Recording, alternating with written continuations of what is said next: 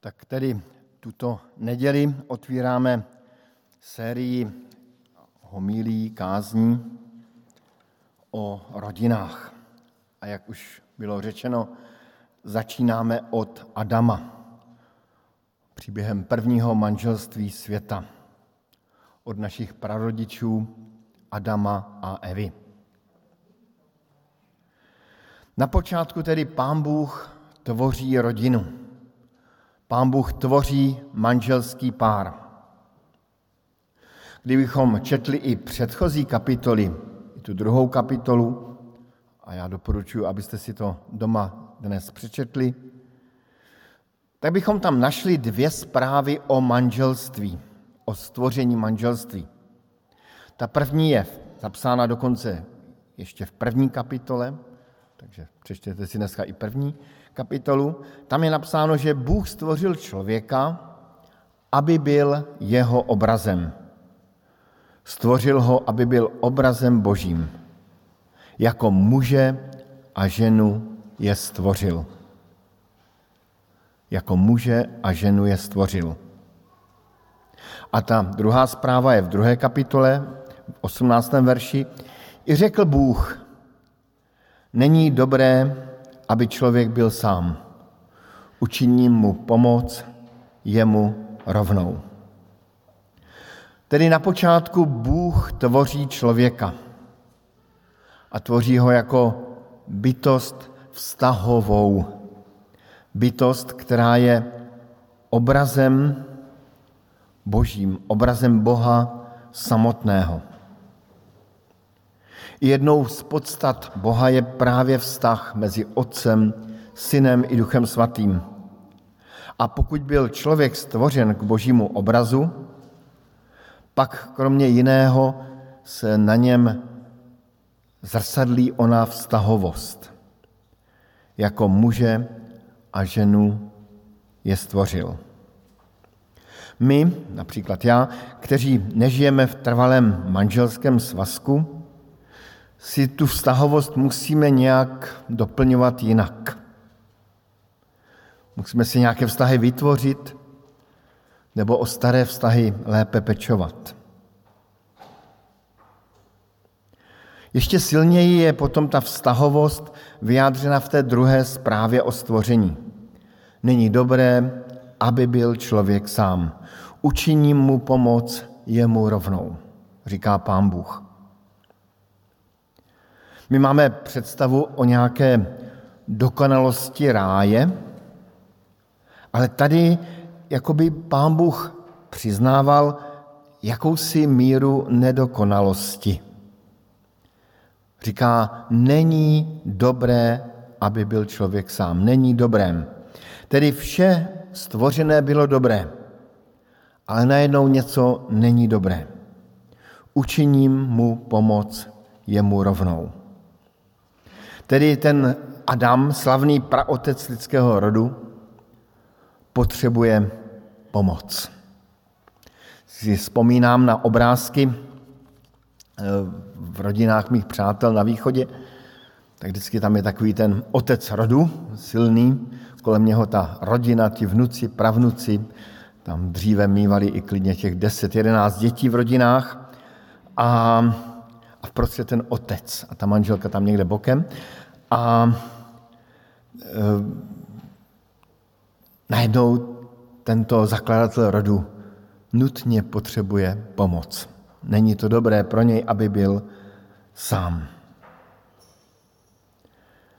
A Bůh stvořil e, z jeho těla ženu. E, bratr Ludový Fazikáš to komentuje slovy, že že přišla rajská perla, byla stvořena rajská perla. Tak my, co známe rodinu bratra Fazekáše, tak víme, proč na této větě si dal tak dobře záležet. Jeho manželka byla perla. Ehm, proč tedy potřebuje pomoc ten muž? Protože žiju sám, tak myslím, že mohu lépe povědět, v čem člověk osamocený potřebuje pomoc. Známá řecká báje o Narcisovi vypráví příběh, příběh muže, který, který žil sám a sám sebe spatřil v hladině studánky. A když uviděl svůj obraz jako v zrcadle, zamiloval se sám do sebe a tak dlouho se nakláněl nad hladinu, až se v té studánce utopil. A právě utopení sama v sobě je nebezpečí každého člověka, který žije sám. To je to pokušení, které známe už od malých dětí. Každý rodič slyšel tu větu já sám, já sama. Je to až pokořující si přiznat, že na život nestačím sám. Manželé, aniž by to možná věděli, poskytují jeden druhému jakousi psychoterapii. Tím, že jeden druhému dávají zpětnou vazbu, tím, že jeden druhému dávají bezpečné přijetí, tím, že jeden před druhým může otevřít své nitro, tím, že jeden s druhým mají společné cíle. Člověku prospívá nebýt sám. Rád na svatbách připomínám takový, takový prvek z pravoslavné svatby. Na pravoslavných svatbách dostávají um, snoubenci malou korunu. A to ne kvůli tomu, že by, že by se stali vládci jeden nad druhým, ale právě kvůli tomu, že jsou vítězové. Je to koruna vítězů. Zase dokázali ubrat kousek ze sebe pro druhého. Stali se vítězi. Ale vraťme se nyní do toho biblického ráje o stvoření rodiny v zahradě Eden. Museli to být krásné dny, možná i roky, když žil Adam a Eva v Edenu. Nežili v ráji, ale v zahradě. Ta zahrada se jmenovala Eden, to znamená blaženost, ale docela určitě to nebylo lenošení, nic, nedě, nic nedělání. Bylo to místo společné práce, smysluplné naplňující činnosti.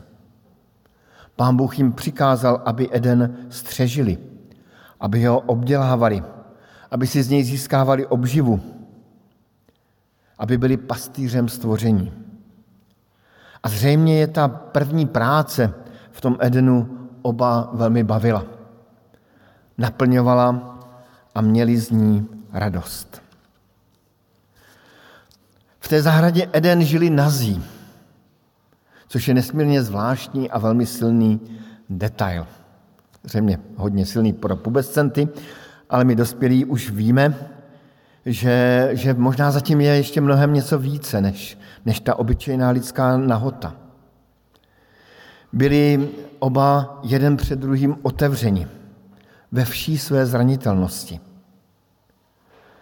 Ta nahota ukazuje na ten vztah jednoho těla, na tu intimitu po stránce tělesné i duševní.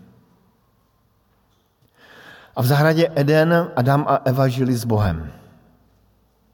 My tam čteme takový zvláštní detail, který mě osobně fascinuje. Bůh se procházel po zahradě Eden za denního vánku.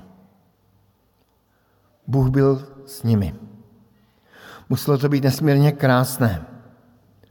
Bůh neměl potřebu Adama a Evu nějak řešit. Jen se procházel za ranního vánku. Pohodové společenství s hospodinem. Věděli Adam a Eva, že se kdykoliv mohou nazí setkat s hospodinem a říct si mu ahoj.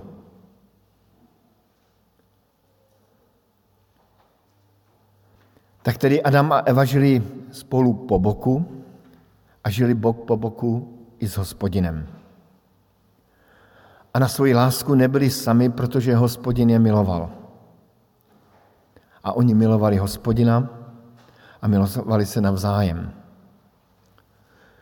Přemýšlel jsem, kdy mi zde na zemi zažijeme takový zážitek Edenu, aspoň odlesk, aspoň dávnou vzpomínku.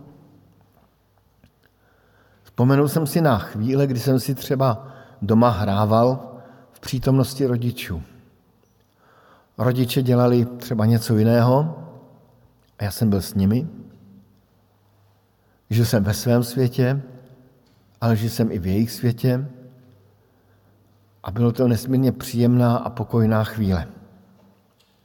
Možná takový zážitek Edenu nacházíme ve chvíli, kdy se sejdeme se svojí rodinou, kdy vzpomeneme na všechno krásné, kdy se spolu radujeme a užíváme si jednoduše toho, že se máme navzájem rádi. Tedy byla to opravdu taková rajská doba v zahradě Eden. A pak se něco pokazilo. A to, co se pokazilo, je to, že ti manželé si navzájem nepomohli. Manželé si mají pomáhat. Mají stát bok po boku. Podobně jako vojáci bok po boku chrání svoje království, svoji zemi, tak i Adam a Eva měli bok po boku střežit Eden i své manželství. A na scénu přichází had, ten dávný pokušitel. Asi každého z nás napadne, kde se ten had v ráji bere. Znalec starého zákona, bratr profesor Jan Heller, ve svém komentáři říká půvabnou větu, že had přichází z jiného příběhu. Ehm, tím naznačuji, že dnes, dnes si ten příběh nebudeme vyprávět, ale je zjevné, že had v tom ráji byl. Snad proto, aby manželé měli zkušenost zla pro věčnost, aby získali one posvěcené návyky pro věčnost. A had přichází s neodolatelným pokušením. Budete jako bohové. Dávné pokušení, pícha života. A my jsme svědky, a slyšeli jsme to při tom čtení, toho rozhovoru během pokušení.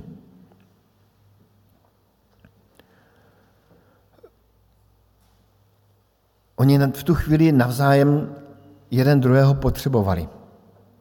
To byla chvíle, kdy jeden druhému měli dát zpětnou vazbu, kdy měl možná Adam říct, to je blbost, to nedělej. Kdy možná byla chvíle i dát si výchovný pohlavek, nevím, co se v takovou chvíli dělá, jak se tahá za brzdu. Ale, ale byla to chvíle, kdy oni si zpětnou vazbu nedali a za, za brzdu nezatáhli. Proto považujeme, aby za správné, aby si křesťan vyhlédl pro sebe partnera či partnerku z řad křesťanů. Aby měli sladěny své hodnoty. Sám vzpomínám na, na takový milý rozhovor dvou manželů, kteří se měli rádi, kdy ten manžel říká, poslyš, to je moje věc, že v práci tak trochu kradu. Já ti zase na oplátku nemluvím do toho, že ty pro naši rodinu si v práci nic nevezmeš. To je prostě moje věc, že kradu a tvoje věc, že nekradeš. Hlavně, že se máme rádi. Ta věta zní skoro křesťansky. Ale tady máme příklad dvou manželů, kteří měli jasno.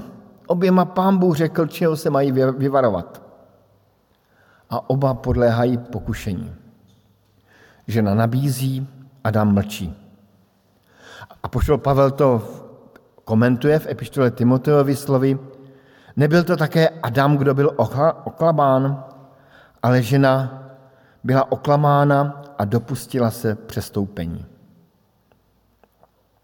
Jako by to Pavel tak svádí víc na tu Evu, ale v té epištole Římanům, kterou jsme si četli, čteme zase slova stejného Pavla, který říká, proviněním toho jediného, totiž Adama, mnozí propadli smrti. Zřejmě je těžko rozlišit, kdo za to všechno může. Podobně jako v manželských krizích a rozvodech je velmi těžko říci, kdo za to může. Na krizi vždycky musí být dva. Pán Bůh ale vede k odpovědnosti Adama a říká, Adame, kde jsi? Ten výsledek byl prostý. Oběma se otevřeli oči a poznali, že jsou nazí. Spletli, spletli fíkové listi a přepásali se jimi. Tedy prožili bolestné zjištění, že jsou nazí. To předtím nevěděli. Pochopili, že já opravdu nejsem Bůh.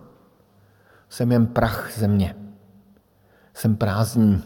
A začali skrývat jeden před druhým svoji nahotu, svoji prázdnotu. Začali se jeden před druhým stydět. Začali být jeden druhému pokušením a začali se skrývat před Bohem a bát se Boha. Spíš mít strach z Boha, než bát se Boha. Začali mít nečisté svědomí. A začali se do hříchu zamotávat víc a víc. Tam je velmi půvabná scéna, kdy se Adam sám nachytá ve chvíli, kdy se chce vymlouvat a přizná, že ví o své nahotě. Skryl jsem se před tebou, protože jsem byl nahý. A potom se vymlouvá na ženu. A dokonce i skrytě na Boha. Žena, kterou si mi dal. Žena čestně přiznává, co udělala. Říká, had mě podvedl. Ale je pravda, že už jí v tu chvíli stejně nic nezbývalo. Jak by dnes mohl Adamovi a Evě pomoci nějaký manželský terapeut? Je možné, že by svobodomyslný terapeut jejich čin ocenil. Konečně jste se osamostatnili. Už nepotřebujete ty svoje berličky víry, Boha a jeho příkazy. Osvícenější terapeut by respektoval hodnoty svých klientů a možná by je nějak cvičil, aby oba manželé příště dodržovali vlastní zásady. Jak by pomohl kněz nebo manželský poradce? Pokud by to byl nějaký hlubinný terapeut, zřejmě by začal zkoumat jejich nitro. Začal by zkoumat motivy jejich motivů. A manželé by časem zjistili, že jejich nitro opravdu nevoní. Vzpomínám si na jednu mladou dívku, která navštěvovala pravidelně jednoho křesťanského hlubinného terapeuta. A terapie skončily slovy, já už nechci.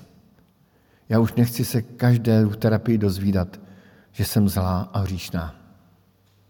Dneska ta dívka žije šťastně se svým manželem, se svými dětmi. A ví o sobě, že je hříšná, ale to poznání stačí. Nepotřebovala se jakoby do toho více a více zanořovat. A jak jim pomohl pán Bůh sám? Pán Bůh sám se na začátku chová jako terapeut a dává otázky. Adame, kde jsi? Evo, co jsi to učinila? Co jsi to udělala? To jsou velmi dobré otázky, řekl bych přímo boží otázky. Je dobré, aby si je člověk čas od času dával. Kde jsem? Kam jsem se dostal? Co jsem to udělal? Co jsem to dnes udělal? Co jsem to za poslední týden, za poslední rok udělal? Dobré otázky. Pak přichází boží činy. Jako prvního Bůh neodsuzuje člověka, ale odsuzuje hada. Je to jediné místo v tom příběhu, kde pán Bůh používá to slovo proklet. Říká hadovi, že bude proklet a vykazuje ho do patřičných mezí. Je tam napsán ten pozoruhodný 15. verš, kde říká, že lidské plemeno tobě hade rozdrtí hlavu, ty mu budeš drtit jenom patu.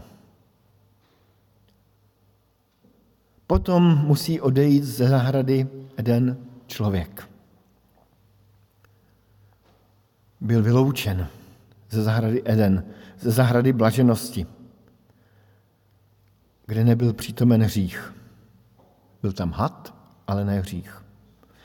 A člověk musí nést následky svého hříchu. Vše bude dále jako v Edenu, ano, ale všechno bude těžší a bolestnější. Práce bude námahou. Už to nebude jenom zábava, radost, ale bude to námaha. Konec života bude zakončen smutným rozpadem těla v prach. Narození nového života bude plné bolesti. A vztah bude zatížen nedostičitelnou touhou. Ale na cestu dostávají oblečení. To je strašně zajímavé, že pán Bůh přiznává jejich nahotu. Neříká nestyďte se, říká styďte se. Přiznává narušení vztahů. Ale jejich nahota je zakrytá kůží zvířete. Předtím se obalili fíkovými listy, teď se obalují kůží zvířete. Někdo, nějaké zvíře muselo zemřít, protože člověk zřešil. Zře, zhřešil. A ta smrt nevinného říši, eh, eh, zvířete ukazuje k tomu, že jednou přijde skutečný beránek boží. Kristus, který sejme hříchy světa a který bude důkazem toho, že Bůh člověka stále miluje. A tato moc lásky vtělená do Krista pokoří tu moc pokušení starého hada. Co ten příběh má říct dnes, ve 21. století pro manželství? Napsal jsem si dva krátké závěrečné body. Manželé si dodnes mají stát bod, bok po boku a společně střežit svoji rodinu, svět, ve kterém jsme. Střežit před zlým. A to zlé, to nám Pán Bůh zjevuje ve svém slově. Jakoby celý zbytek Bible nám Pán Bůh ukazuje, jak rozlišovat to dobré a zlé. Protože jsme snědli ovoce ze stromu poznání dobrého zlého, Pán Bůh nás musí nyní naučit, co to vlastně je to dobré a co je to to zlé. Zjevuje nám to ve svém slově, ve svědomí, někdy třeba skrze různá zastavení v životě. A pokud člověk poruší boží zásady, bude muset nést následky svých hříchů. Podobně jako Adam a Eva nesou následky svých hříchů, tak i my budeme muset v životě nést následky svých hříchů. Cokoliv by člověk rozsíval, bude i žnout. Dostáváme na cestu boží radu. Je potřeba si odpouštět. Ale odpuštění znamená žít po zbytek života z následky hříchu druhého. Nic víc, nic méně. Vzpomínám si na rozhovor dvou manželů, oba byli rozvedení a oba se rozhodli, že se vezmou. A mluvil s nimi kazatel, velmi moudře podle mého s nimi mluvil, říkal, budou se na vás lidé i ve sboru dívat skrze prsty. Budou vám něco vyčítat. Ale musíte nést následky svých hříchů. Prostě tak to je. Poneseme následky svých hříchů. To druhé poučení, manželé potřebují zakrýt svoji nahotu, svoji prázdnotu něčím hodnotným. Podobně jako dřív překryl Bůh nahotu manželů kůží zvířetem, tak dnes zakrývá Bůh prázdnotu a nahotu našich životů svojí láskou zjevenou v Kristu. Právě ta smrt na kříži Kristova ukazuje na to, že jsme stále pro Boha vzácní a jemu milí. Mám za to, že ukazuje i na to, že Pána Boha muselo velmi bolet. Když propouštěl, vyháněl, jak se to dá různě přeložit to slovo, Adama i Eva z Edenu. A touží tu naší sobeckou podstatu přikrýt svojí láskou. Tak to nakonec říká i apoštol Pavel, epištole Galackým. Všichni, kteří jsme byli pokřtěni v Krista, také jsme Krista oblékli. Je potřeba překrýt svoji nahotu. A zřejmě právě manželství je místo, kde si i lidé mají navzájem poskytovat tu službu svlékání a oblékání Krista. Být Kristem jeden druhému. Amen.